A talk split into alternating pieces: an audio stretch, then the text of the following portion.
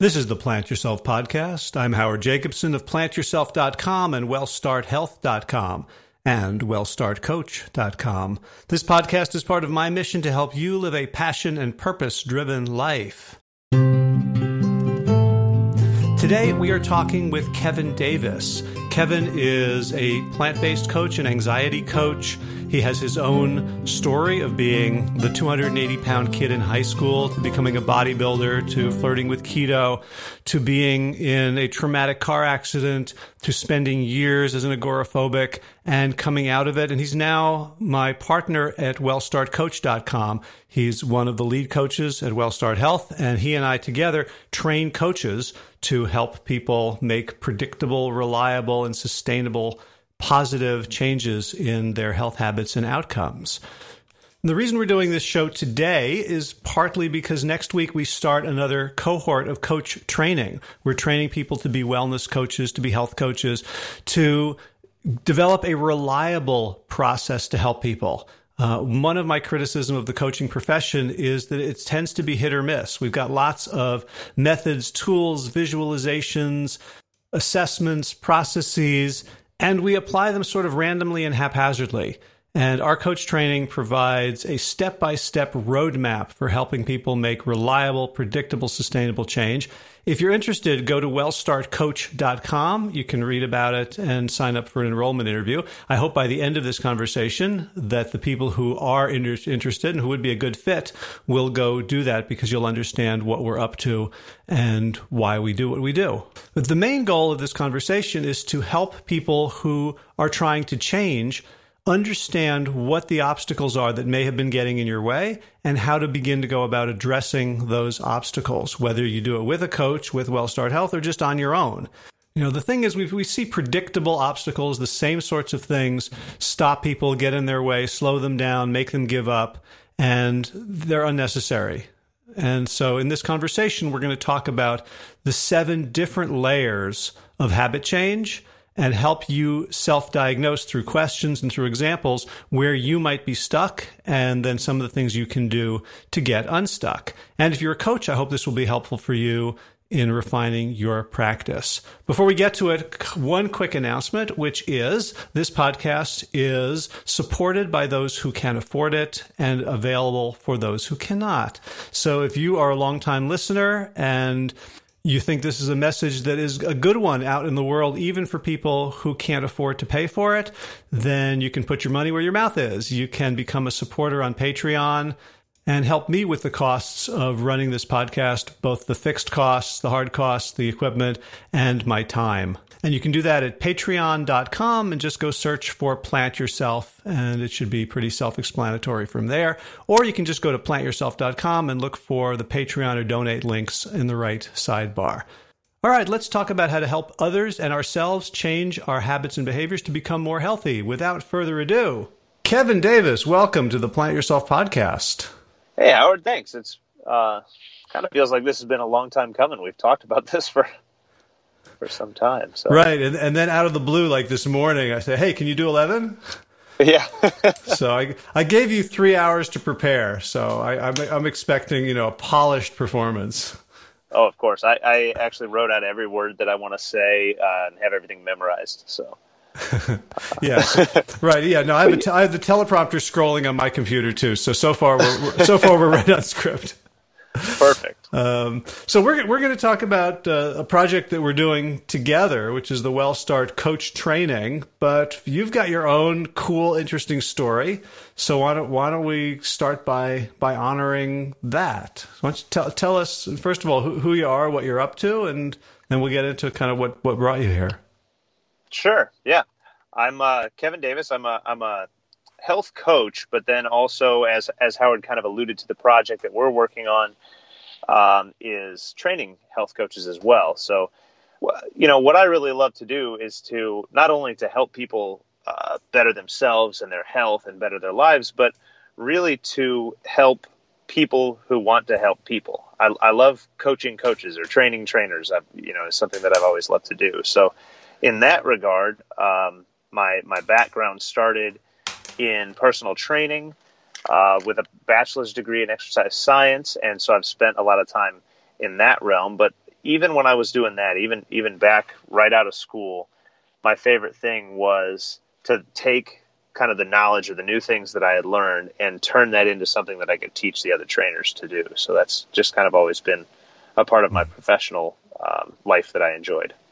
Great, and and like almost like everyone at WellStart, you have your own dramatic health improvement story. Can we get can we get into your story because it's it's certainly going to be relevant when we talk about polyvagal theory and one one of the key differences between our coach training and others that I've seen out there. Yeah, for sure. My so my story is kind of funny because like I have I, I sort of went both ways.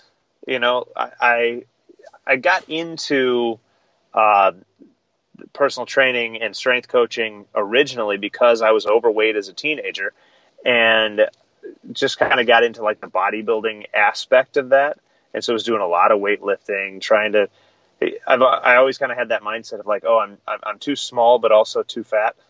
You mm. know, um, wanting more muscle, but but when you say small, you mean like like sort of scrawny but fat because you're you're pretty tall.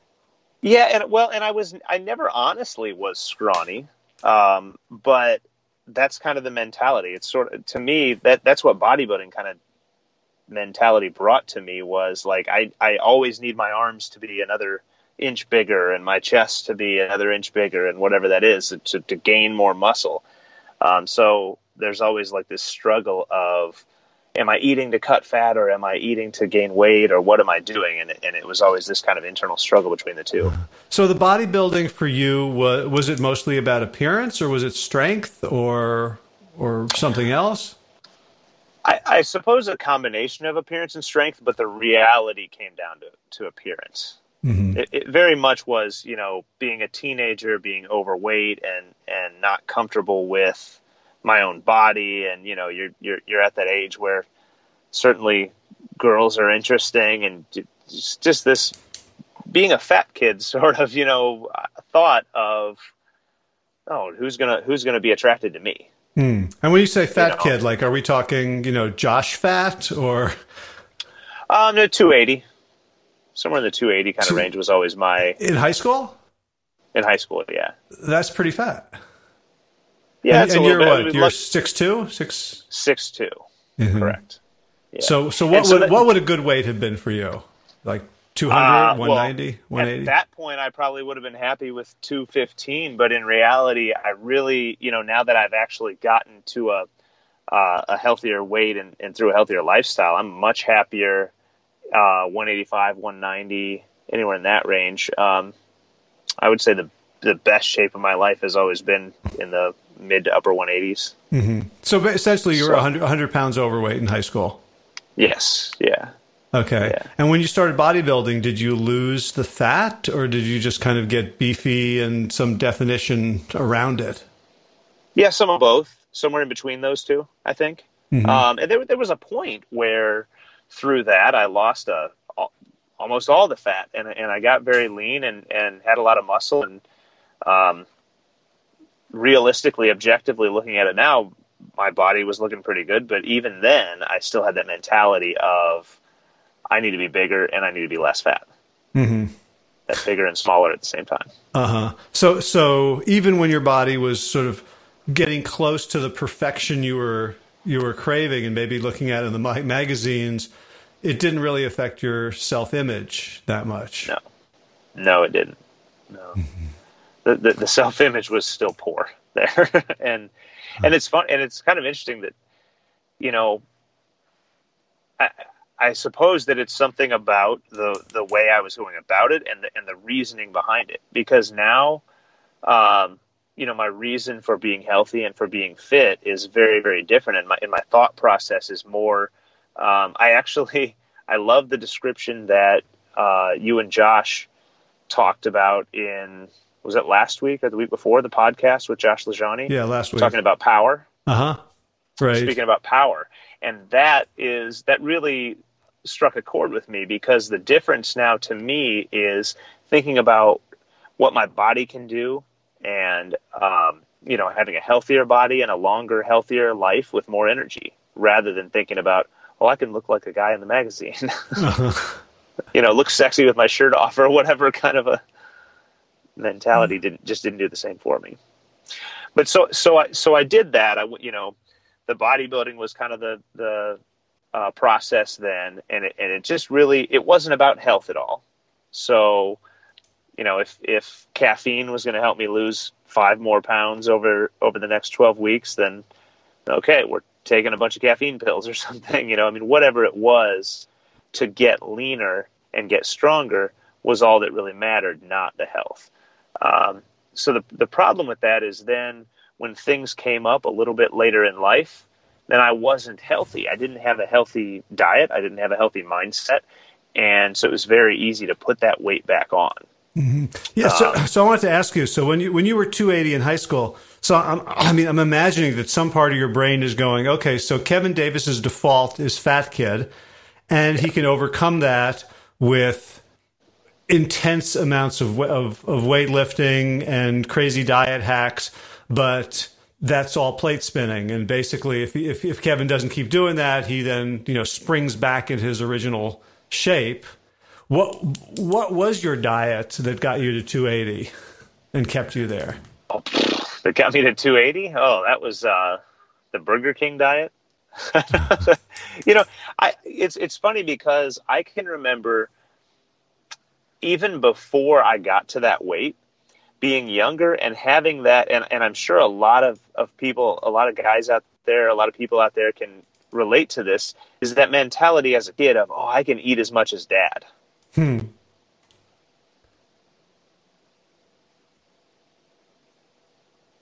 so you know i may have i may have been half of dad's size and i may have been not very old and you know dad's a grown man eating a full meal but then I want to eat that full meal. You know, we go to Burger King and get the big double Whopper with the fries and all that stuff. Is there is there more there? Because when like in my in my understanding, eating the standard American diet and trying to match dad and going to Burger King, that could do 30, 40, 50 pounds for you.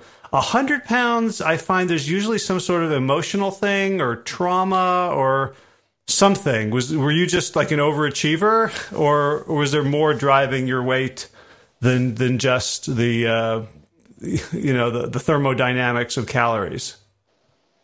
Yeah, uh, you know, at that point, it's hard. It's hard to say. I suppose I haven't really done a, a deep dive in what sort of you know emotional things may have led to that. I mean, like I said, I I I almost wonder. I think the the matching dad, you know, the being as big and strong and eating as much as dad thing was the way that I developed the ability to do to gain that. Mm. Um, by doing that, then you know, at a younger age, I'm eating more food than I really need. Um, but I I always loved food in general, and that's what's funny is you know you asked what I ate, and it's like yeah, I did the standard American diet, but I ate a ton of healthy things. I had a ton of vegetables as well. Um, my grandparents always had a huge garden, and and they would grow all these fresh vegetables, and so we most of our vegetables came from there. Um, but you know, I could have a huge portion of, of okra or, or uh, beans or whatever it was, but then also have you know uh, a handful of fried pies afterward. Uh huh. Gotcha. All right. So you were doing the bodybuilding and get you know sort of cut, getting cut and not feeling that you were a different person, but sort of plate spinning. Then what happened? Well, so actually, you know, one thing that you know when you mentioned the plate spinning, one thing that I think is interesting is I is I did a lot of that like bouncing back and forth. So I would I would spin the plates for a few months, and then uh, you know in college, for example, I would spin the plates all summer long and drop a whole bunch of weight. And then in the fall, I would go back to school and party with my friends and eat pizza and drink beer and, and gain even more back. Hmm. Um, and it, it's almost like I had deprived myself because I had that deprivation mindset, right? So I deprived myself for three months. So then when it came time where I was going to eat the pizza, instead of eating, you know, a couple slices, I ate the whole thing and had ice cream with it. gotcha. So so so that went on for a few years. Um, eventually, got into to, to, relatively good shape. Uh, I, I, wouldn't say very good health, but pretty good shape. Um, and, and at one point, I was in a car accident, and that was really, I think, as as much as some of what happened afterward felt like a lot of suffering and, and felt like a terrible thing that you know I would wish I could take back or whatever. I think that was the moment that really was, you know, if you want to call it like a turning point for me in my life because I had all this, you know, exercise knowledge and I'd tried all these diets and done all this stuff, but I got in that car accident. Um, you know, it was it was fairly serious for the car, but I I wasn't physically injured. But then afterward, um, I started feeling panic attacks, and my heart would be doing these crazy things, and and, and just I didn't have health insurance at the time, so I didn't go see a doctor, didn't get anything diagnosed to realize that there was nothing wrong with me. And I got to to a point where I thought that maybe I had messed up my heart or done something terrible to my body, to my health because of all of the bodybuilding, all the caffeine and all of those, you know, stimulants to lose weight. Mm. Well, can you, can you um, describe like the the salient part of the car accident? Well, so the car accident, yeah, that was um, I was I was in a car and I had someone was swerving into my lane and I had the option of either you know hitting them and we've got a, a two person you know two vehicle accident or going off on a sidewalk where there were no people. So I chose the sidewalk and it turns out that that was broken apart and very slick. So uh, I hit the brakes and just slammed right into a, a large uh, telephone pole or light pole. And the hood of the vehicle crumpled up into sort of like a V or an upside down V shape where I could see into the engine, and the engine burst into flames as I was sitting there. A little bit scary, kind of freaked me out. And the part that really made it worse was that as I was trying to get out of the car to run away from the flames, uh, the seatbelt didn't want to release. So I felt trapped. Hmm. And I think that was you know had a lot to do with with where things went for me was that that fear you know that feeling trapped that that came from not being able to undo the seatbelt for you know for a minute or two however long it was that it actually i mean you know obviously my concept of time there's a little bit off but it felt like it took a long time mm-hmm. Um, so you know so that led to me just remaining in that uh, that frozen in the fight or flight state. You know, just the fear stayed there. I mean, and it took years for me to really get to a point where um, where I could do most things in life that I used to do. Right, and I think that you know this is this will be really important because when we talk about the coach training, can you talk about what like looking back, you know, with everything you know now about anxiety and trauma, like what what what, what actually happened to you? And what you know and how did it how did it uh, manifest in your body and your psyche? And what did it take to overcome it? So you know it's interesting because as as i listen to uh, to people talk about how how this this sort of thing works how trauma works um, I now know, or I now feel that if I had known what I do now, if I had, had been able to react and, and respond to it, um, I, it may not have been so much suffering afterward. The the problem is I felt trapped, and so our you know our body goes into that fight, flight, or freeze kind of mechanism. Probably a lot of us have heard of the fight or flight response. Um, you know, for me, that meant heart rate elevating and, and adrenaline pumping and you know, breathing getting shallow and, and feeling like it was difficult to breathe. And, and a lot of these symptoms, I mean, if you look up uh, the symptoms of a panic attack, uh, there's, a, there's a huge list, and they say for it to be a true panic attack, you've got to have, and I forget what the, the three symptoms or something like that. And I always wished that I only had three, you know. Uh-huh.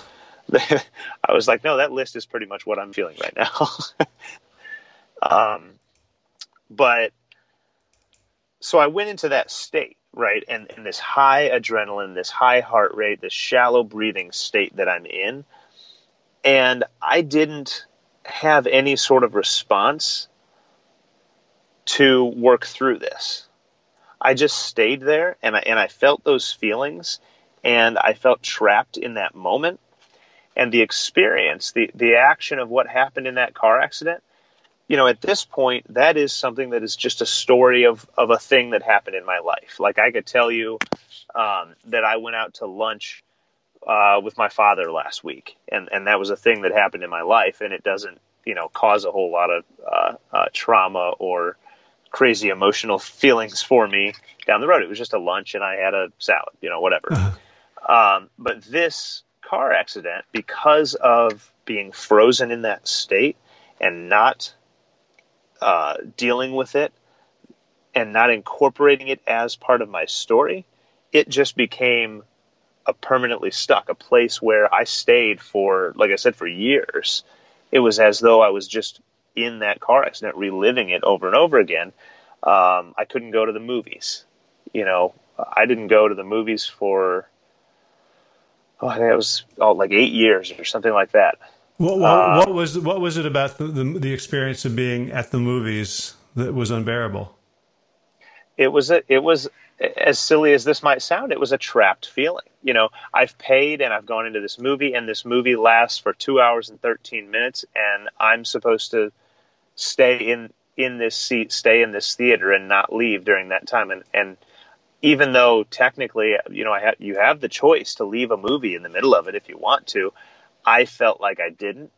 And so even just going to a movie felt like I was trapped, just like I was in that car when I wanted to get out and couldn't. Uh huh. And, and and you know, I, I, use the movie example, and that may not mean a whole lot to some people, but to me, that was. I mean, I I always loved you know going to movies. Um, as a teenager in my 20s, I oh that was always one of my favorite things to do was go to the movies. You know, I can remember going, and we would pick a you know an eight o'clock movie and a ten o'clock movie and see them back to back. Huh. So for me to not want to do that was was fairly significant. Gotcha. So then what happened? How did you begin to heal and where'd you go from there? So for me, uh, coaching was really what what helped begin the healing process. I, I really was kind of just grasping at straws, looking for anything that I could find that might get me out of this. Cause, I mean, I just felt like I was suffering. I was having these panic attacks, you know, three times a day. I had to I had quit my job um, and, and started personal training just kind of on my own. I was training people in the garage out behind my house just so that I wouldn't have to drive because it was the same road where the accident happened that I had to drive to get to work. Hmm. Um, so there was, you know, some major life changes, and, and and then I was just looking for any little thing. And if I heard that maca root powder was, you know, beneficial when you're going through stress, then I would buy maca root powder and make a little smoothie out of it or something. You know what I mean? Just what, just whatever I could find. Uh-huh. Um, at some point, my my mom actually found a, a an anxiety specific coaching program online, and it was specifically coaching, not therapy or counseling. Um, and that's kind of something that that we distinguish in what we do. It as far as what you know what type of work you're doing with someone, and we can talk about that later. But I I worked with this coach, and he kind of gave me some of these skills of using meditation and mindfulness, some different visualization techniques to be able to just calm my mind and my nervous system down. Because initially, you know, all the cognitive talk in the world was great, and then I you know, and you could talk about all these logical ways to think about things and how there's nothing wrong with your heart and you know, it can handle all of this, you know, fast beating that it's doing and all this stuff. But without having my body, my mind, my nervous system calm down, none of that stuff really meant anything. I was still having panic attacks all the time. So the, the meditation and relaxation, getting into a daily habit of that was really, really the big thing that, that changed everything for me. Um, gave me the opportunity to dive a little deeper and, and, and continue to develop those muscles, um, those skills to be able to work through this. And, and now, you know, there's not a whole lot that I really restrict myself on. Right. And um, let's put a pin in that because let's come back sure. to it when we talk about how relevant that is for coaching people to change their their habits and lifestyles. But let's let's continue with your journey. Event, eventually, you figured out how to eat, right? Well, uh, yeah. I mean, event, so eventually, after that accident, I figured out how to eat bad again. Excuse me, and and put all that weight back on that I had lost through college and through all those those years of doing the bodybuilding. Um, some some of the advice that I got somewhere along the way with that anxiety was that maybe I should not be doing as much exercise because it produces lactic acid, and lactic acid can cause panic attacks. And so, I I don't believe that that's actually uh, good advice that anyone should listen to at this point because I realize that the exercise also teaches your body to. Uh, uh, to get rid of the lactic acid, to flush it out more mm. effectively. Um, but because of that advice, I stopped being active um, and, and then I continued to eat unhealthy foods and, and put all that weight back on. So, put all that weight back on. I'm back up around the 280 mark again. Um, but this time now, I'm at that 280 while feeling like I can't do anything physically because I've stopped exercising. And I got to a point where I felt like I couldn't even, you know, take my dogs for a decent walk. I would go uh, a half a mile walk with my dogs and feel like that was pushing it for me. I uh, flight of stairs felt like you know just a huge task to me. Mm-hmm. And you are you still working as like a fitness trainer at this point? At that point, I was not. So I was mainly working just in the anxiety coaching by then. Okay. So, um, but all the while, you know, while I was going through that, there was a, a period of a few years where I somehow came across um, a couple of people that, that some some of the folks out there listening to might have heard of. A, this guy named Rich Roll and this Howard Jacobson guy. Um, and I had heard, I, you know, I I can recall. I think it might have even been Dr. Kahn, um, but I can remember hearing an interview with a medical doctor on on you know a couple of these podcasts, and then so started learning about this idea of eating a lot of plants and and not eating all the junk that I was eating before, and how how big and how helpful that could be in, in my life, and um, it was just kind of planting seeds for a couple of years there. Mm-hmm. Um, and that was initially a lot of the a lot of the stuff with Rich Roll, and then you know came along to the time when I was starting to get ready to try. Like when I was, just was tired of being physically incapable of what I you know what I used to be able to do, or what even just I thought a normal human being should be able to do, walk their dogs or things like that. Um, I just got tired of it. I wanted to lose the weight, and um, well, Rich, so started, Rich's Rich's story is you know is, is so resonant with your experience. Oh, big time! Right, it, it really did. I, I, mean, especially you know, I mean, you even get down to uh, he had kind of that freak out going up the stairs and worrying about his heart. Yeah, which, and that which probably he he doesn't really talk about anxiety, but probably it was it was in there, right? Oh, it had to be. It had to be. I mean, the, when I heard when I first heard him tell that story, I was like, "Oh yeah, I'm with you, man. this is this feels very familiar." Uh huh. Um, and so that, and it's funny because it, you know, I was listening to all this stuff and all these people talk about, you know, this healthier way of life, for a couple of years, and there was a you know there was a time period where I started doing some plant based meals, and I was I remember I did this thing where I would slice zucchinis and cook them on like a George Foreman type grill and put you know pizza sauce and stuff on them or whatever and make a little thing and you know trying out yeah it actually it was awesome you know season it and some some some vegetables on top and stuff and it was really good and so I got into that and then my wife and I moved and um, to a, a place oh, where oh, so a lady married you. She did. Can you believe it? well, not not from your description of yourself. yeah, it, it's amazing. When did, when, did, when did that happen, and what effect did that have on your life, on your self self esteem?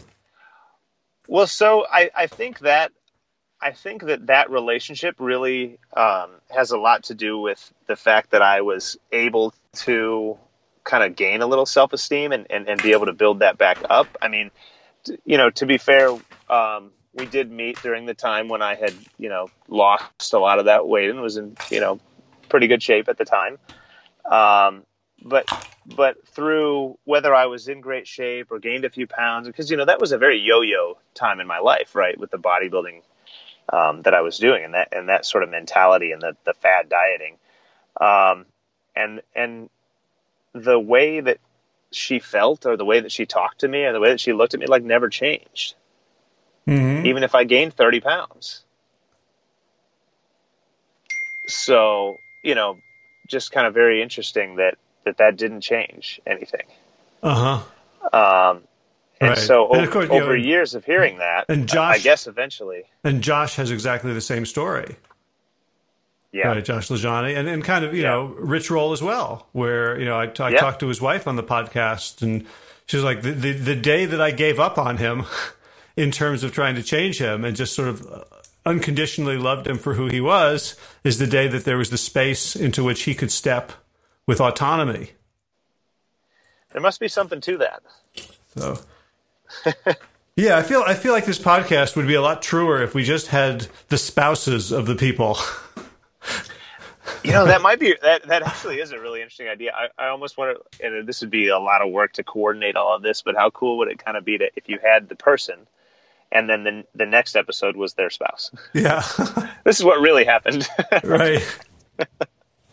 All right. Anyway, but, so back to back to your story. So you, you and but, your wife moved somewhere.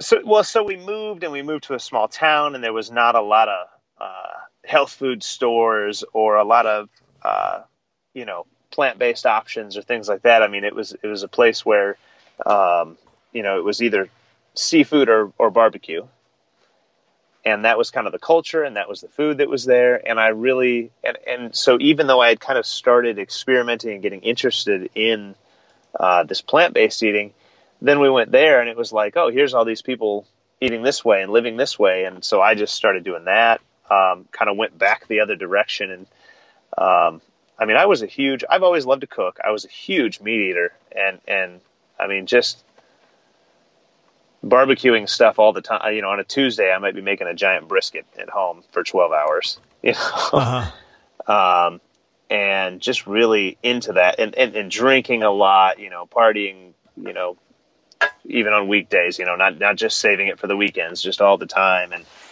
and just really overindulging. Um, and so then I gained the rest of that weight back. Uh huh. Okay. But I still had that seed of knowledge in my head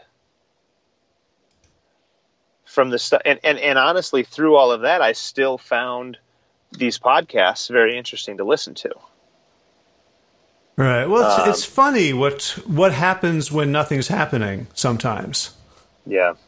Um, you know i just I, am going to try to get her on the podcast. I was talking to a woman at the recent uh, conference i attended in dc who has a smoking cessation program where their kind of big differentiator is like, don't try to quit unless you're ready to quit. So don't set a quit date. But while you're while you're not committing to quit, there's a whole bunch of things you can do hmm. other than just smoke and feel guilty. Right. Right. So you can keep smoking. You don't have to feel bad about yourself, and you can gain sort of knowledge and experience and insight, and use that time productively rather than what most programs do, which is insist that you set a quit date that, that, that may not be realistic.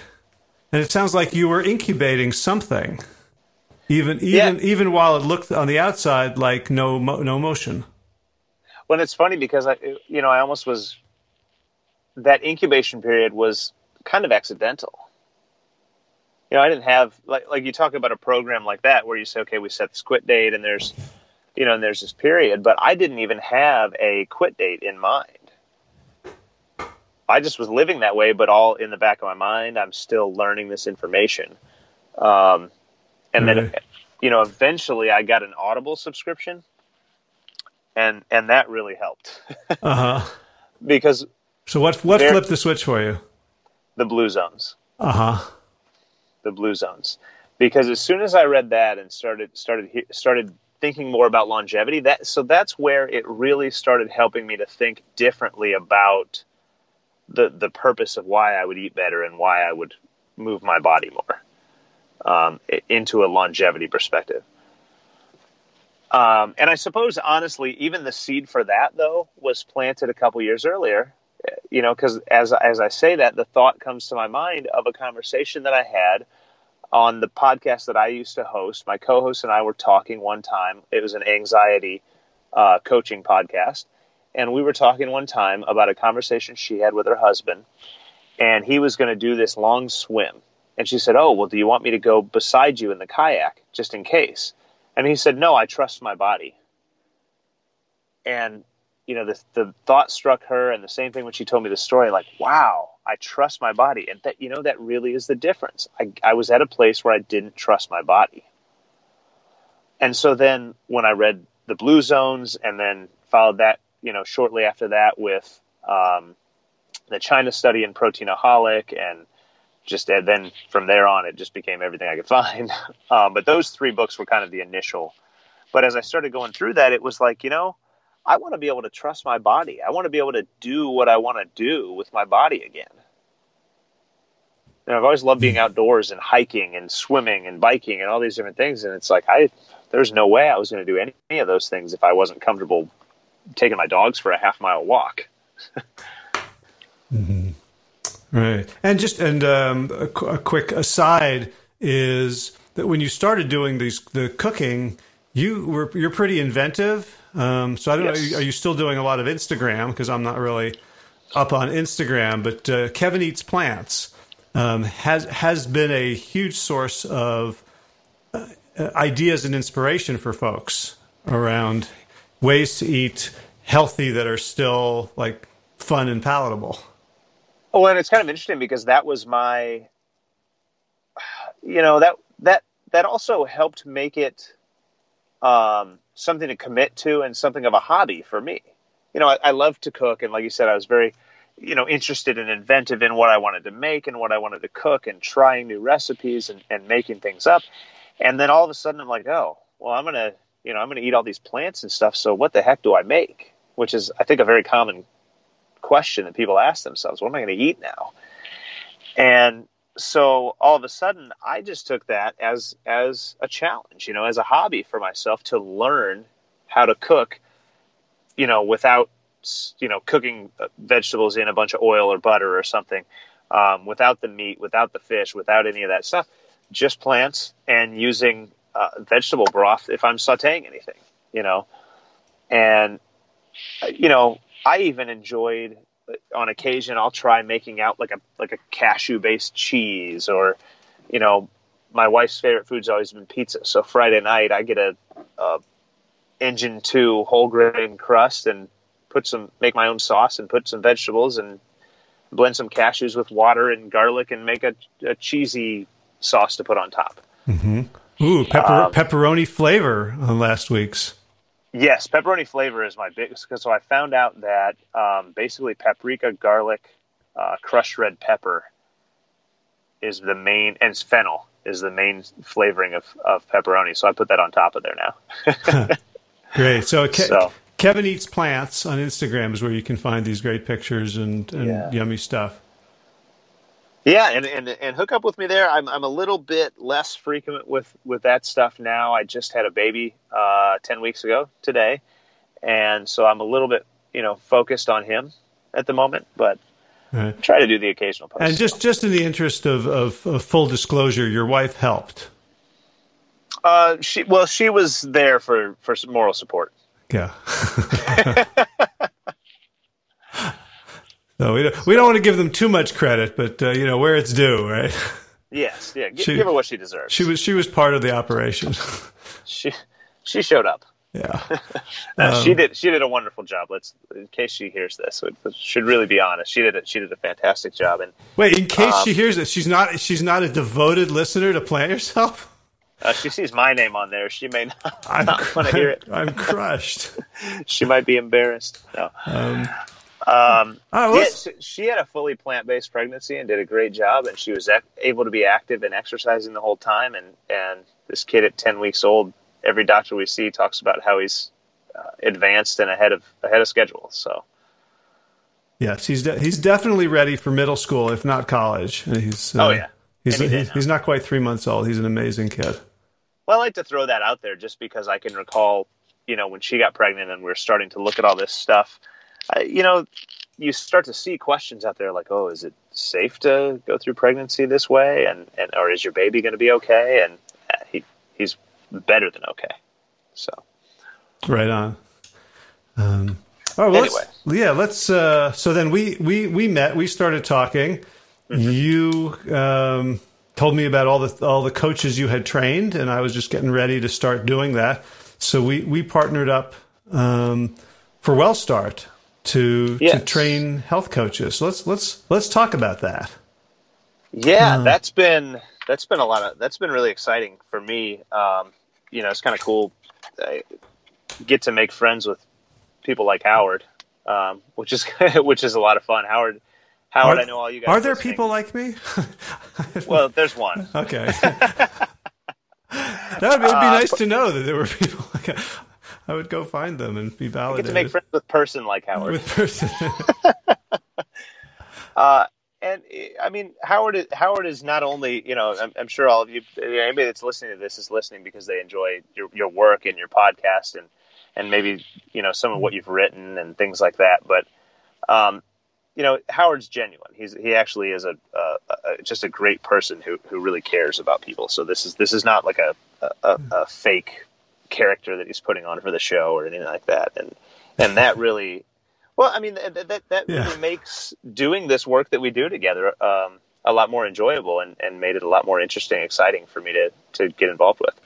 Yeah, and right right back at you. I mean, just you know, from from your insights about anxiety and trauma, which I want to talk about because it's, I think it's one of the two missing links in in coaching, which tends yes. to be extremely cerebral and you know put it on your calendar. Like that's our that's our yeah. move. Like the reason you haven't you know you're 280 pounds and you haven't exercised in six years is because you never thought of putting it on your calendar right? Like that's that's our wait i can put it on my calendar? that's our coaching move. Yep. Um you know and you, you know your your ability to um kind of you know see the whole room because we we do coaching cohorts um, to kind of get a sense of where everybody's at, what everybody needs, and your attention to detail. So there's no there's no way this thing exists um, without your you know fun, fundamental support and all the the insights that you, that you bring to it. But let's let's uh, talk about what we believe about coaching. Just so you know and i want to do this for two reasons. One is if anyone is listening and wants to become a health coach or wants to become a better health coach i, I want to you know i want this to be valuable for you but also for anyone who wants to change. Because what we teach coaches like the coaches always apply to themselves right? Like they'll come back after week two of the program like hey i quit soda. You know yeah. for, finally for the first time ever um, so this is I want this to be useful for people who are just trying to understand um, how to change and how to maintain it. Um, yeah, you know, I think like off the bat, like a very basic thing we can say is a, a, big difference in what we're trying to do to, you know, this is a, a real coaching method. I mean, it's not a lot of the times, you know, I've done other, I've done coaching certifications in the past and things like that, and it really kind of leans toward just rah rah you know, let me be your cheerleader and and try to motivate you when your motivation gets low and and uh, and push you and tell you to put it on the calendar, like you said, Howard, and and that that's not. We're trying to go a lot deeper than that, and, and actually help you to develop the skills to be able to make these changes on, on your own. All right, so so maybe we could we could talk about the uh, the graphic, which all sure. all of you driving in your cars cannot see. Uh, So pull over if you're if you're running. Uh, you know, get, pull out your phone. Um, so it'll it'll be in the show notes. And since we are recording um, the same day as we're going to publish, um, I, I, know the URL. It's going to be plantyourself.com slash 320, 320. So the it'll be in the show notes, and it's it'll be a, a PDF of a pyramid. And this is sort of we call it the WellStart Health Attainment Model. Um, and it's got seven layers. I, I, don't imagine you have it in front of you in the car, but uh, oh, I do. You do. See that? do. See that? Always the overachiever. Well, I had a year to prepare, so. so the the bottom layer is motivation. So um, that's the question of do I want to do it, right? And most health coaching focuses on this as the as the central basis, and that's that's a, a modality uh, typically known as mo- motivational interviewing. Um, yeah. And I don't know, did you study this in your when you were doing coach training? Um, you know, not not deeply, um, but I I also felt like it wasn't. I don't know. I, it, I think it was the focus of some of the stuff that I looked at, but to be honest, you know, to to go and do some of these certifications that focus on that, I felt like I didn't actually have to bother studying. I'd just go take the test and have a certification. Right. Well, and what what motivational interviewing is great for, and it's definitely a a necessary, you know, arrow in the quiver.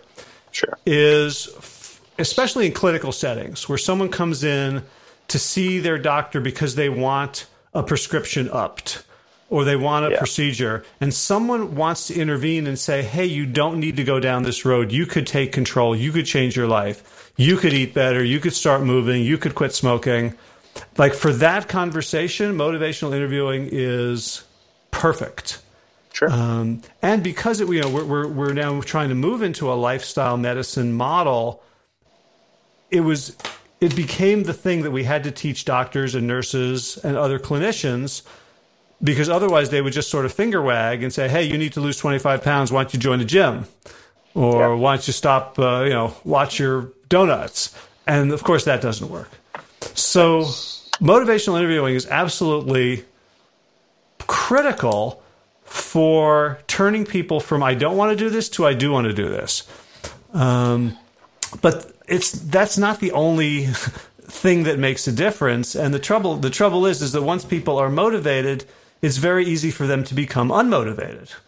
Yeah, I think that's the huge difference here, right? Is the rather than the motivation being the the uh, almost the entirety of the methodology or the program that you're coaching with. For us, it's the it's the base. So you know, if anybody's not looking at the graphic, what we're talking about is it's a pyramid, and so, you know, there's a base of a pyramid, and you've got to have something as a foundation to start from, a place to start from. And that's kind of where we start is that motivation. There's got to be some level of motivation, or or nobody's going to want to coach with you. You know, they're not gonna, you're not going to want to do the work. Right, and and and what I've seen in a lot of coaches is that every time, okay, put it on your calendar. Great, I'll talk to you next week. Did you do it? No, something came up I didn't feel like it. There was an emergency. Something else was more important. I forgot. My my phone was on vibrate and I didn't remember hear the ding. And then we go, okay, let's remember your big why. And let's, you know, who benefits when you make this change? And we get them all pumped up again. Okay, this week you're gonna you're gonna do it. Yeah. Okay, let's put it on your calendar and yeah. it's it's like and i've heard this from so many coaches that, that this is the thing that they and we have all these tools for like imagine yourself in 10 years imagine your future self writing you a letter. Like essentially it's all still motivation. Right. And the problem is is that, you know they, they're leaky tires. We are all leaky tires when it comes to motivation. And so we think someone comes in with a flat we're just going to pump them up and there's there's we can hear the hissing as they leave us. but you know they're good for another 36 hours until the motivation naturally wanes again. So well, we, or they hit a pothole and the motivation's completely gone. Yeah. Oh well, this you know? this proves this proves I'm a screw up. Yeah, and and and then I'm done. Right. So. So, um, that, but but to be fair, I do want I do you know I do want to say that, that the motivation, I mean, that is something that we still, you know, some of the techniques that you talked about, there are still things that we'll use throughout the program. Um, you know, I may, I may text someone, you know, as I'm text coaching and, and they've, they uh, are 30 weeks in or 20 weeks into something and, and ask that you know ask them to kind of remem- remember or remind themselves of who is you know who is it that you're doing this for? Or what is your motivation or what is your big why? Um, but that's not that's not all. You know we, we may remind them of that periodically but also do the deeper you know stuff that we're going to talk about in the rest of the pyramid. Right. There's no there's no reason if someone's riding their bike and they're and they're a little flat not to not to put air in it. Yeah yeah. Right, but it's but if you know if their gears are stripped and all we're doing is refilling the tires, you know, then then we're we're not addressing the issue. They're still going to spin. Yeah. Uh, so let's uh, let's move up one level. Um, which the next level is self efficacy. And the question there is can I imagine myself doing it, successfully doing it? And yes. this is, I find this is a bigger sticking point than motivation.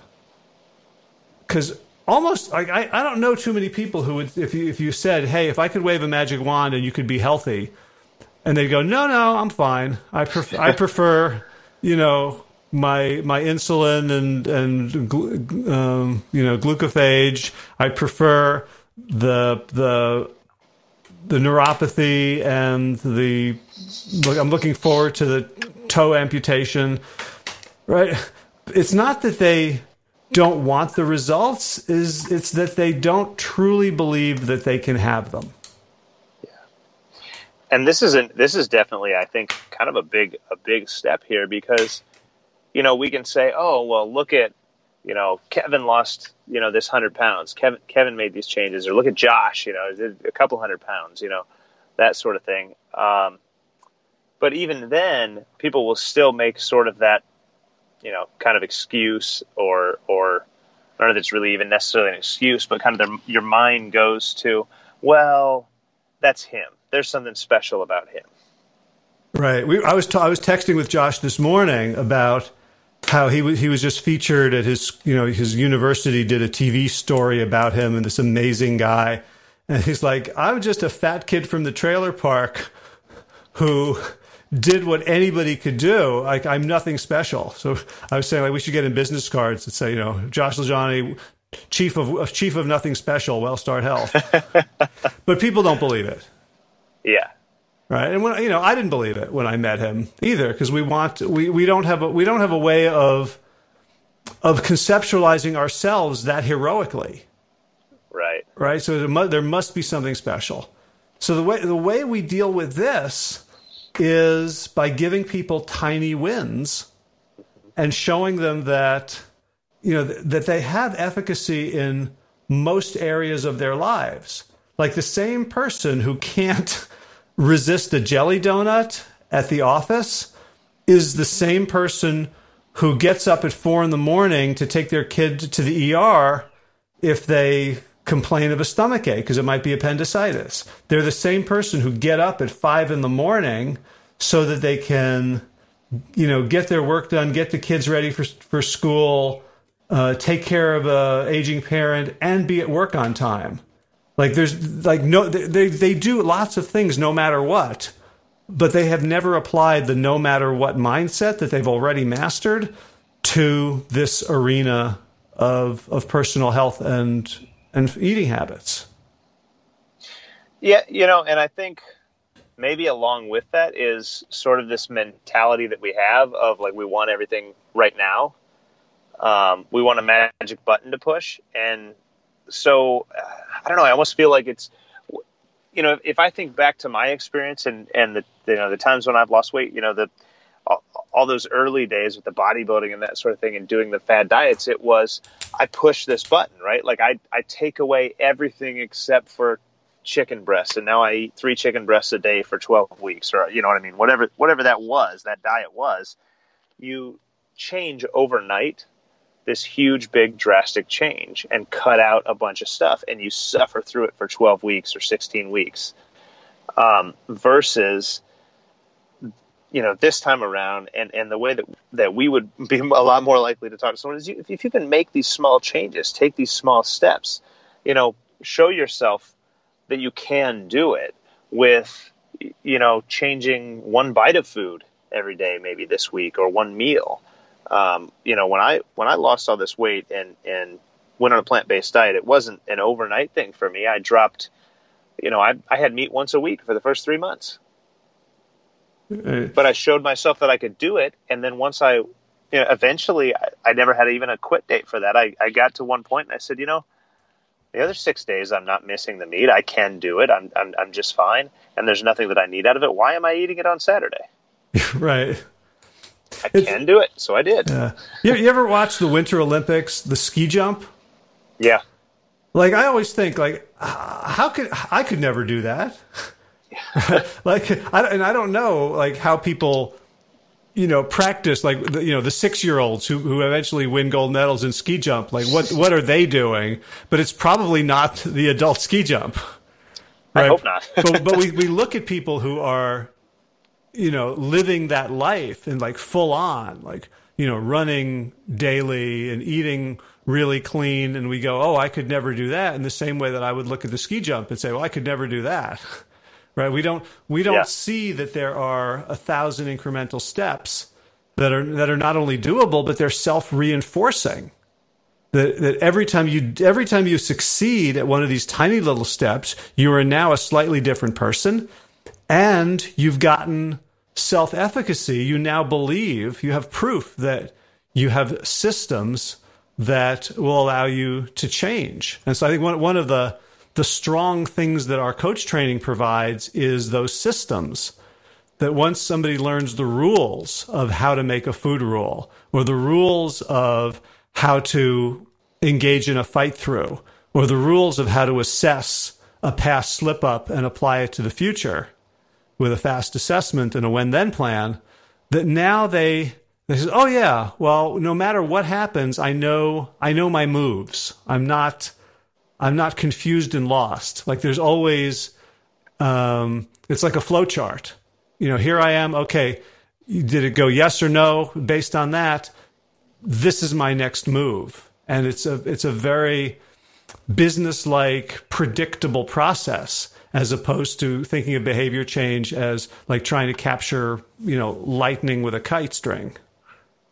Well, and I can, you know, as a coach, I can remember, you know, going through and, and not having this, you know, we talk about it as a roadmap in the course um, or, or this process.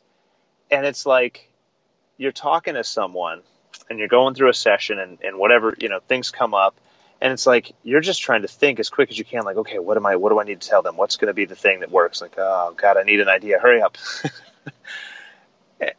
Just to come up with what is the right solution versus having you know if we can teach them and, and, you know we talk all the time about building building the muscles right? You know building the skills or the muscles to do the things that are going to lead to success then that's a much more predictable process and you're not sitting there as a coach scrambling to figure out like what should I tell them to put it on their calendar or what should I tell them to do? right. I mean, as, as, a, as a personal trainer, if somebody wants to be able to bench press 280 pounds, mm-hmm. right, it's a very predictable process how you're going to get them there. It is. Right. And they have, to, they have to build their muscles. And I love that. That you know, what we are doing is teaching people how to build their habit change muscles. Yeah and it's no it's no more mysterious than that. That's right. Okay. All right. So the next um, level up, um, I'll do I'll do the three together: strategy, tactics, and ability. Which is yeah. where like plant based coaches spend a lot of their time. In other words, do I know how to do it? So um, do I you know do I know basically how to eat? So you know caloric density uh, Whole Foods, um, right? So the, like the basics are, of the information, and then you know ta- uh, tactics. Do I know what to do? Okay, so now I know I should be eating whole plant foods. Like, what does that look like on my plate? Oh, um, a baked potato smothered in salsa with with um, some avocado on top. Okay, so now I know what it looks like and skill and then ability. Do I have the skills to do it? Can I cut an onion? Can I choose, you know, choose fresh produce? Can I build a salad? Um, and that's really where sort of people who like take, you know, plant-based cooking classes to, you know, to become teachers. This is where we spend our time on teaching people the details, doing um, going to their houses or teaching them how to how to um, throw stuff out and what to, you know pantry cleanses, uh, take them to the supermarket, doing cooking demos. Right, this is this is all crucial stuff, and it's not the it's not the be all and end all because if someone still can't imagine themselves successfully sticking to something, it doesn't matter that you've just thrown out everything in their pantry that's non-compliant and, and gone on a five hundred dollars shopping trip with them and bought all the balsamic vinegars and nooch and and produce. They're not going to stick with it. Well, if you think about it, Howard, you know, when I was talking about my story, the you know the time when a you know several years back when I had listened to some of these podcasts and I and I'd heard Rich Roll's story and I'd heard you know all this stuff and and I started making that zucchini thing on the George Foreman. It's like I I knew the strategy. I had something to do, right? Because I, I, I knew what to make, right, and I knew how to make that zucchini meal or whatever those meals were that I was doing. Um, but then I didn't I didn't have the follow through. And so that's what's interesting is you can, you know, you can be kind of stuck in that point as well for a while of, of knowing what to do, knowing how to do it, and even having the skills. Right. Well, you and you anticipated the next rung of the ladder, which is follow through. And the question that I've come up with for follow through is do I do it even when I don't feel like it? Yeah. Yeah, that's a bit because it's very easy to just slip back into old patterns, or, or you know, even you know, we talked earlier about emotional things. I mean, you know, some of those foods, some of that we've you know eaten for years. You know, ice cream can be your emotional food, or whatever it is, can be like this emotional comfort food, and that's very easy to slip back into when you don't quite have you know that follow through, that consistency. Right, and people and people think that follow through happens when the cravings go away or when the right. when the impulses resolve themselves or when the voice in your head that tells you to do something that you don't want to do finally goes away. no, and we actually talk, you know, we actually teach people to do a fight through, you know, not even just a follow through, but a fight through to, to, to flex that muscle. I mean, this, you know, we talk about the building the muscles, and one of the muscles that you build is that muscle that that makes you, that gives you the strength to follow through even when that urge is there. Right. and It's it's only in those moments that we grow. Yeah. Right. So imagine, you know, you, you want to become a, a great sailor and you go out Uh, on the lake in your catamaran or sunfish or whatever every single day and the there's you know the winds are perfect for what you're trying to do. Everywhere everywhere you want to go, you've got a wind at your back and it's the right speed and the right direction you could do that for a hundred days and never improve. Right. Right. It's only when the winds are blowing right at you and you have to tack wildly, or you have to, you know, figure out how to keep the boat safe and afloat in in rough chop. That's when you actually grow as a sailor. And it's you only grow your muscles, your habit muscles, when they are challenged. So we yeah. so we teach people to kind of look forward to those moments where, oh man, there's going to be uh, pizza at the office today. Like great, like let's make a plan. Let's let's not go into it like a newbie trying to ski jump. and let's make sure that we have a plan and let's sort of stress test the plan in our minds and let's look forward to those opportunities where we are challenged as opposed to basically trying to carpet the world so we never have to face them. Well, yeah, we don't we don't want to have to live in a bubble.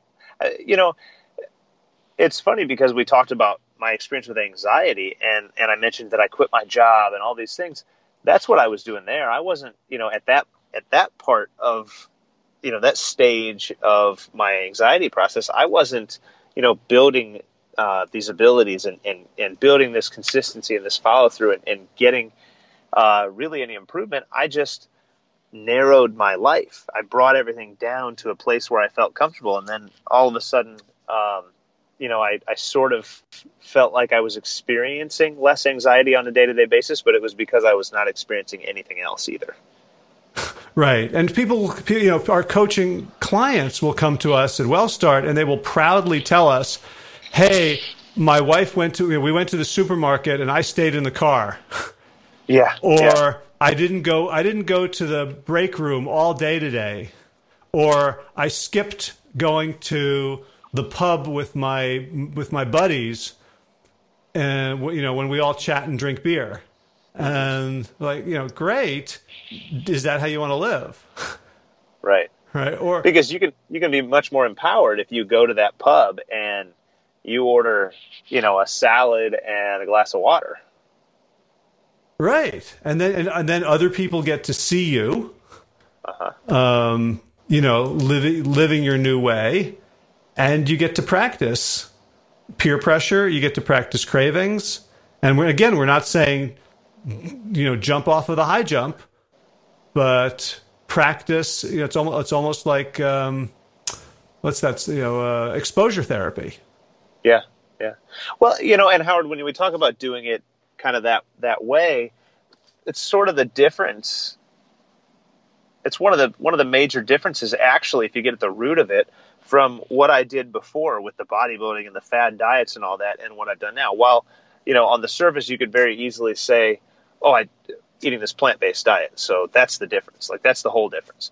But in reality, a lot of the difference of what I'm doing is now I have this healthy lifestyle and I have the ability, the identity, the follow through to do this, you know, even in the situations where maybe I wouldn't have before. And in the previous, it was, oh, I'm eating low carb or whatever it is, but then when I'm out with people, I, you know, I, I can't really be in that situation. So I've got to I've got to spend 12 weeks confined to my little bubble here so that I can lose, you know, the 30 or 40 pounds, and then after that I come back out of the bubble and now that I'm not in the bubble anymore, I'm I'm not eating healthy anymore. I'm not I'm not following my diet anymore. Right, and that is a perfect excuse. Yeah. Okay, so let's let's talk about the uh, the top layer of the pyramid, and then um, uh, wind in the anxiety stuff that we talked about earlier. Sure. So, so the top, the top, the tippy top of the pyramid we call identity, and the question. I think there's a, probably a better question to get at it, but I, right now I've got: Am I the kind of person who does this? Yeah. So it's almost like it's a noun. Like, am I a health instead of uh, do I eat healthy? Am I a healthy eater? Am I the sort of person who eats cheese? Right. Am I the sort of person who gets up every morning and works out hard? Right. And once once we once we get to that point, we are no longer plate spinning. Right. That we've we've now achieved an identity and it's a bigger identity usually than just you know, I'm a healthy eater. It's usually something like I'm a performance machine. I'm an athlete. Um, I am a responsible parent. Like it's those those identities that are connected to our core values, then then say, oh, well, you know, if I am an athlete, then I eat like an athlete. Right. Josh right. always talks about the one of the great reasons to have a race on your calendar is that it's a great excuse to give people why you're not doing the bad stuff. Right? Yeah. Oh, yeah. I, would love, you know, I can't have a beer. I got a race in two weeks. My my coach would kill me. Well, that's just so much more pow- powerful too when it when it comes time for oh, there's this temptation. If you have a reason why you're why you're not going to follow the temptation, then it's a lot easier to do. Um, you know, than just oh, I don't want to or or I shouldn't. You know. I mean, just saying I shouldn't. Those negative kind of thoughts. Instead, you can say, well, I've got the race coming up, or I, I am a runner. I'm someone who is is an athlete and by making this healthier choice, I'm strengthening myself and increasing my ability. All right. And if, if that becomes, you know, you do that long enough, it becomes your new default. Your default is no longer Kevin the fat kid. Mm-hmm. Right? Like that's, I, I mean, I'm sure there's some part of you, there's some voice that doesn't go away around that, but by and large, the way you live your life and the way you're thinking about yourself is not, you know, Kevin the default fat kid who has to spin plates to not be fat. Right, right. No, and and I mean, you know, I, I feed that I feed that uh, fat kid very differently, and I and I live that life very differently. I mean, my purpose now is more about what I can do with my body than about uh, you know, what it looks like. Uh, of course, that still comes into play, right? You know, it's it's nice if you look healthy and look fit, but um, the reality is, I care more about being able to, you know, grab the dogs and go hike three miles up a mountain. Yeah, I find most of the stuff that motivates us at the beginning, we end up getting accidentally when we stop focusing on it. Yeah, that's very true. very true. All right, so what I found so fascinating about the trauma work and the polyvagal theory is that it explained why people who were motivated, who in in the whole had self-efficacy, like yes, I can definitely do this, who knew how to do it, they'd read all the books, they had watched all the videos, they attend the plant-based hoo-has and conferences and potlucks and veg fests. They have the skills. They've been practicing. They can post a beautiful Instagram picture of their you know, lovely acai bowl or or uh, you know, air fried p- potatoes, and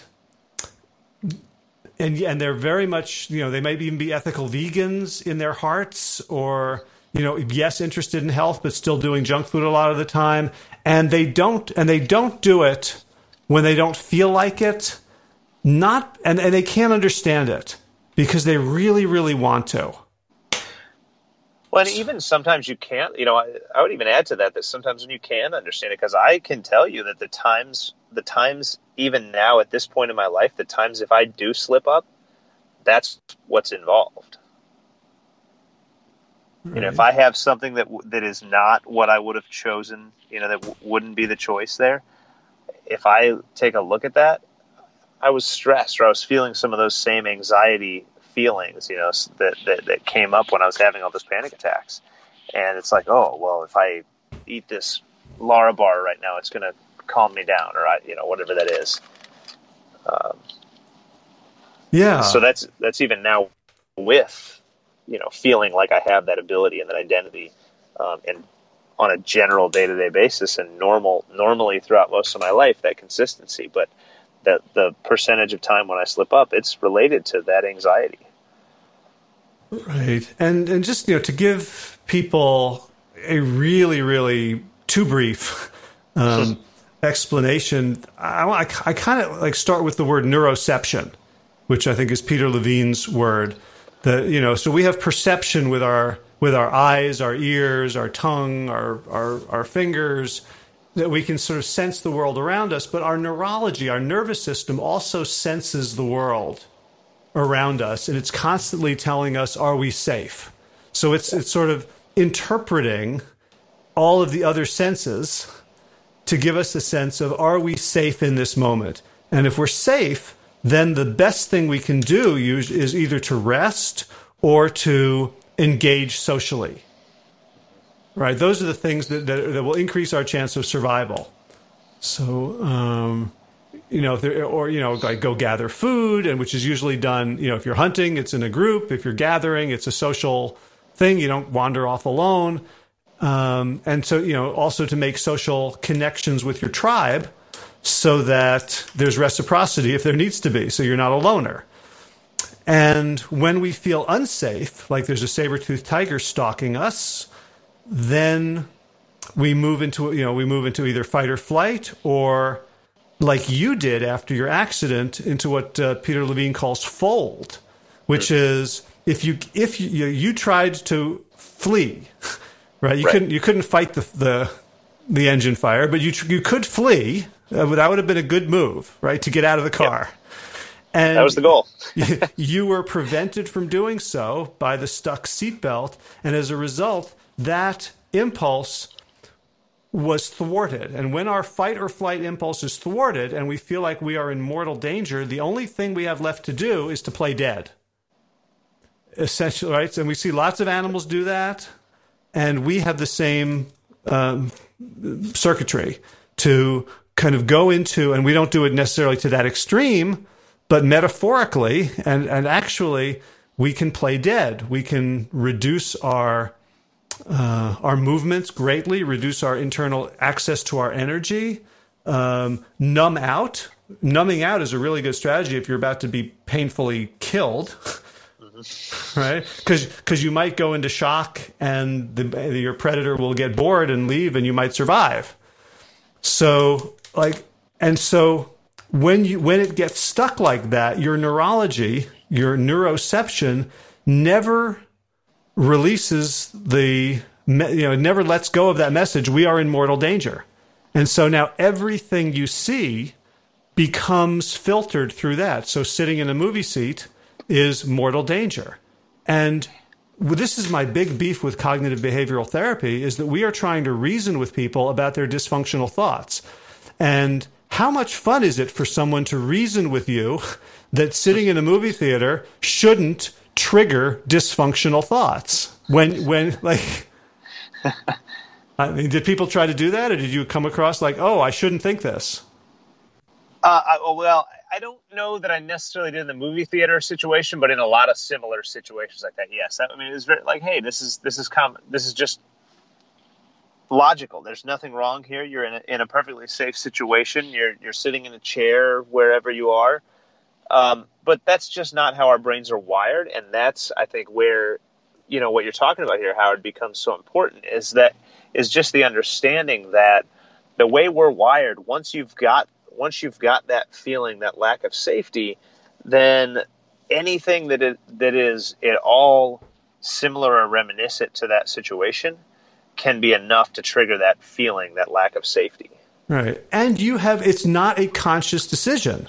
Right, yes. And so if your body feels like, honestly believes it is in mortal danger and, or in imminent danger, like it's around the corner, then the thing, the things to do are to eat, right? Because you don't, you're yeah. about to be attacked. You might be laid up for a while let's get as many calories in us as possible. So there's a direct trigger to eat the worst possible foods, mm-hmm. right? Um, to to to to focus on very very short term needs rather than long term needs. And we really, we literally have it's no say in the matter. And so trying to talk to someone to coach them out of this is very often like imagine you're a driving instructor and your client is sitting in the back seat of the car and you keep telling them to step on the accelerator. And, and you keep telling them to turn the steering wheel and you're getting more and more frustrated and they're getting more and more frustrated because they can't do it. I don't have a steering wheel. Yeah. I, I, I know theoretically there's one i just don't know how to reach it yeah. Well and that's kind of the key right is is to get you know to to have the abilities then to steer that car right. or to reach that accelerator. And if we don't have that then all of the and, and and again that's where you know having all the knowledge of of whether it's this, that you're safe or that you're okay whatever that knowledge is having all the knowledge in the world doesn't do you any good if you don't have the ability that is necessary to implement it. Right. And that's that's a key piece of our coach training that um, I think is, is especially around uh, you know food, exercise, sleep, stress is is utterly key. But honestly, I you know I also coach business leaders, and anytime there's a fear of doing something, and usually what stops us is some sort of fear, right? Like okay, I'm I'm in the break room. I don't want to be seen being different than everyone else, or I don't know how to have this conversation with my spouse about I don't want to keep I don't want to go out and drink on Friday nights anymore. I'm afraid of what will happen, and so anytime we feel afraid, it, tr- it triggers that neurological trauma, and all of us all of us have trauma, whether it's as acute and visually arresting as yours, or whether it was just the way we were treated as kids, you know, time and time again, maybe being belittled or ignored or told to be quiet or high expectations or whatever it is, because none of us is perfect and none of us has perfect parents. And so to be able to to go into and understand the neurology, the, the somatics of that fear state and work and work through it with meditation, with body movement, with breath, with using physical exercise in a positive way, Um, this is crucial to anyone who wants to to make lasting change. Oh yeah, for sure. Uh, all right, are, are, we are we wrapped up? Anything we, anything you wanted to talk about that we've uh, skipped so far? You know, I, I kind of just did want to make one comment because you mentioned, you know, you talk about the fear and, and about how we've all got a lot of these situations. You know, it's amazing how much this really comes up in the work that we do. Uh, you know, when we're coaching people, this is not, you know, this fear stuff, this this polyvagal stuff, all of this meditation, everything like that's not just for people that have uh, a very specific trauma like mine. Uh, everybody really has some sense, some sort of fear in their life, and I mean, we end up talking about these things all the time as we're coaching people. It's ve- it's a very um, it may not be something that you automatically think of as you know important to working with someone who wants to lose weight or, or wants to regain their health in that sense. Um, but it, but it's something that we that we see every week as we coach. So, right, it's it's it's the human condition. It is. It is. So, I just wanted to mention that. Right, and, and we don't te- we don't work with it as therapists, right? So right. We, we we understand it. We help our clients understand it, and then it's all about taking simple actions, right? Doing breathing exercises, doing the basic eye exercise that we teach, uh, sitting down for a 30 second meditation and noticing how your body feels. So we're not, it, just, it, it sound, may start to sound theoretical, but it, we end up like healing from it and moving forward through very practical application of, yeah. of, of stuff to do and that I mean, you know, and it's just kind of funny when you think about that, like that practical application of some of that stuff was really, you know, the part that was so significant in making change for me from this huge amount of anxiety. And and so not only can it be helpful if somebody just you know is dealing with some of this a little bit here and there as they go through their journey, but um, I mean that's kind of really the difference in methodology that helped so much for me when I, you know, felt so agoraphobic that I could hardly leave my home. Right.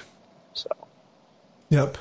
Um, all right. Well, let's let's close it there because I don't have that much time to publish this, and I'm a, I'm already a day late. I'm feeling uh, I'm feeling like I've uh, I've m- missed my own self uh, assigned deadline. Um, if people want to know more about the coach training, so if you're listening to this today or the next few days from publication, today's May 1st, 2019, um, we're starting next week. And so if you go to wellstartcoach.com, you can read all about the program. And down at the bottom, you can sign up for an enrollment interview. And during that time, we will talk to you about whether it would be a good fit, whether you want to do it, whether we think you'd be uh, appropriate for the cohort, and then we would take it from there. Um, Kevin, I mean, we, we, we sort of we we got a lot of your story. We truncated some of it in the interest of talking about uh, coaching. But you know, I encourage everyone to follow you on Instagram, Kevin Eats Plants, um, and you know, Kevin is uh, one of our, our star coaches and a sort of the the backbone of our communication system um, with with clients, and you know, and anyone who wants to get better at coaching, either you're you're already a coach and you want to, to achieve reliable results, whereas before it's been sort of hit or miss, or if you want to become a health coach, or you just want this skill, like the way some people, you know, can change the oil and, and, and air filter in their car just sort of to help friends and family or to help yourself. Um, this is all, you know, right. You know, this this is all the sorts of people that we've had go through the previous two coach trainings, and uh, we're expecting this one is going to be the the most powerful one yet because we keep learning and improving over time. Yeah, we do, and um, that's. I just want to say that's you know kind of with the help and the experience of uh, you know the folks that have gone through it with us previously. Um, part of what we do is we continue to have ongoing, you know, uh, calls and discussions month after month with the folks that have wrapped up already. So, eh, you know, anything that we continue to learn or maybe that they experience, uh, we still share on a monthly basis and continue the learning process. Right on. All right, so I hope uh, I hope to see here to see some of our listeners um, reach out. This is you know it's powerful work that we've seen ripple out into the world. A lot of our coaches come back and tell us you know their success stories of working with clients, and oh my gosh, you know even, even like family members start to change when we adopt these uh, these skills and and habit patterns uh, in, in terms of interacting and communicating with them. So we just want this to go out into the world and and really change the, the perception of health coaching to to something that actually works. Yeah. Right. so, uh, Kevin, thank you so much for taking the time for doing it on such short notice. Um, and I'll I'll, I'll talk glad to you. we're finally able to do it. Yeah, let's let's let's do it again. Maybe we, we should start doing um, you know co- coaching clatch podcasts where we can Yeah, also I- share stories with everyone. That sounds great to me. All right, Kevin, thank you so much. I'll, I'll talk to you again soon. And thank you, everybody, All right, I hope listening. that was a helpful conversation for you, whether you are a changer or a changee. And again, if you're interested in finding out more about the coach training program, go to wellstartcoach.com. While ideally everyone would be onboarded and ready to hit the ground running on May 6th, if you're interested and uh, it, it takes a little bit longer to get you an interview and get you enrolled, it's not a big deal. One one day I'll get my act together and have all this done, you know, weeks in advance. But until then, we're gonna just keep things moving on the fly. All right. If you enjoyed this episode of the Plant Yourself podcast and you'd like to support the mission of the show, you can subscribe and leave a review on iTunes. That's absolutely free. You can become a patron. You can share this with other people. All of those are really good things. You can also just drop me a note and let me know what you think of the podcast. Best way to do that, of course, is publicly um, on a review site. But if you just want to email me privately, I love hearing from you. I'll try to reply. It's hj at plantyourself.com. Be sure to check out the show notes for today's episode with links to the stuff we talked about at plantyourself.com slash 320. That's where you'll find that PDF of the seven levels of habit change that we talked about throughout the second half of the conversation. If you're new to this show, you can catch up on hundreds of archived episodes over at plantyourself.com. In garden news, I came home from a run this morning and found four beautiful asparagus stalks on the kitchen counter. So I think we're fully into mid spring. Apparently, the last of the winter greens went into a smoothie yesterday when I wasn't home, but uh, there's a lot of starts in the greenhouse, and hopefully, we'll have some more uh, kale and collards and chard before the weather gets too hot here. In running news, I did hills today. Did 13 reps up the hill. Uh, I found my neighbor Krista running, and we uh, tackled the hills together. It was uh, five minute long sprints up the hill, followed by eight 45 second sprints. It's a workout that Josh gave me, and I keep on my uh, on my watch. And uh, I haven't done that in a long time. It felt really good to feel that bad at the top of the hill 13 times. Okay, some quick gratitudes. Thanks to Will Ridenauer for allowing me to use Sabali Dawn, the Dance of Peace, as the theme music for Plant Yourself. Check out willridenauer.com for more. And of course, thanks to all you Plant Yourself podcast patrons. Kim Harrison, Lynn McClellan, Anthony Disson, Brittany Porter, Dominic Maurer, Barbara Whitney, Tammy Black, Amy Good, Amanda Hatherley, Mary Jane Wheeler, Ellen Kennelly, Melissa Cobb, Rachel Burns, Christine Nielsen, Tina Sharf, Tina Ahern, Jen Volkanovsky, David Bizek, I'm going to try that again. Tina Ahern, Jen Volkanovsky, David Bizek, Mysterious, Michelle X, Elspeth Feldman, Victoria Dolomanova, Leah Stoller, Alan Christensen, Colleen Peck, Michelle Andrew, Josina, Julianne Roland, Stu Dolnick, Sarah Durkis, Rhymes with Circus, Kelly Cameron, Wayne Patterson, Leanne Peterson, Janet Selby, Claire Adams, Tom Francis, Jeanette Bennett, Gila, Sarah David Donahue, Blair Cyber, Duro Naviza, Jew, and Carol Argentati. Jody Friesner, Ruth Ann Thunderberg, Misha Rosen, Michael Warbeck, the equally mysterious Tracy Z, Alicia Lemons, Rebecca Hughes, Val Linneman, Brian with Cinnamon, Nick Harper, Stephanie Holmes, Martha Bergner, Nicole Ramsey, Susan Ahmad, Molly Levine, the inscrutable Harry R., Susan Lamberty, the Panda Vegan, Craig Kovic, Adam Sharp, Karen Berry, Heather Morgan, Lashley Corcoran, Kelly Machia, Deanne Norton, Bonnie Lynch of Plant Happy Oregon, Sabina Kurtzels, Nigel Davies, Marion Blum, Teresa Coble, Shell Rootless, Julian Watkins, Breed O'Connell, Brian Sheridan, Sharon, Shannon Hirschman, Kate Rolls, Linda Ayat, Julie Langholm, Hedegard, Isa Tuzin, Wakani, Hainline, Aaron Greer, Avisha, Alicia. All right, another breath. Alicia Davis, Aviva Lael, Heather O'Connor, Carolyn Jensen, Sherry Orlikoski of Plant Powered for Health, Karen Smith, Scott Morani, Karen and Joe Crabtree, Tanya Lewis, Kirby Burton, Teresa Carell, Kevin McCauley, Elizabeth Rothschild, Kelly Baker, Miracle, Ann Jesse, Cheryl Dwyer, Jenny, Jenny Hazelton, Valerie Peltier, Peter W. Evans, Colleen Harrison, Justine Divitt, Joshua Summermeyer, Dennis Bird, Darby Kelly, Lori Fanny, Linnea Lundquist, Valerie Hummel, Debbie, Deb Casilla. Emily Iconelli, Levy Wallach, Rosamund McAtee, Dan Picorni, Stephen Leenan, Patty DiMartino, Mike and Donna Kartz, Deanne Bishop, Bilberry Elf, Gunter Schmidt, Marjorie Lewis, Kelly Molden, Tricia Adams, Ian Kramer, Nancy Sheldon, Lindsay Bayshore, Gunmarit Hagen, Tracy Gullidge, Laura Heaton, and Meg from Mama Says for your generous support of the podcast.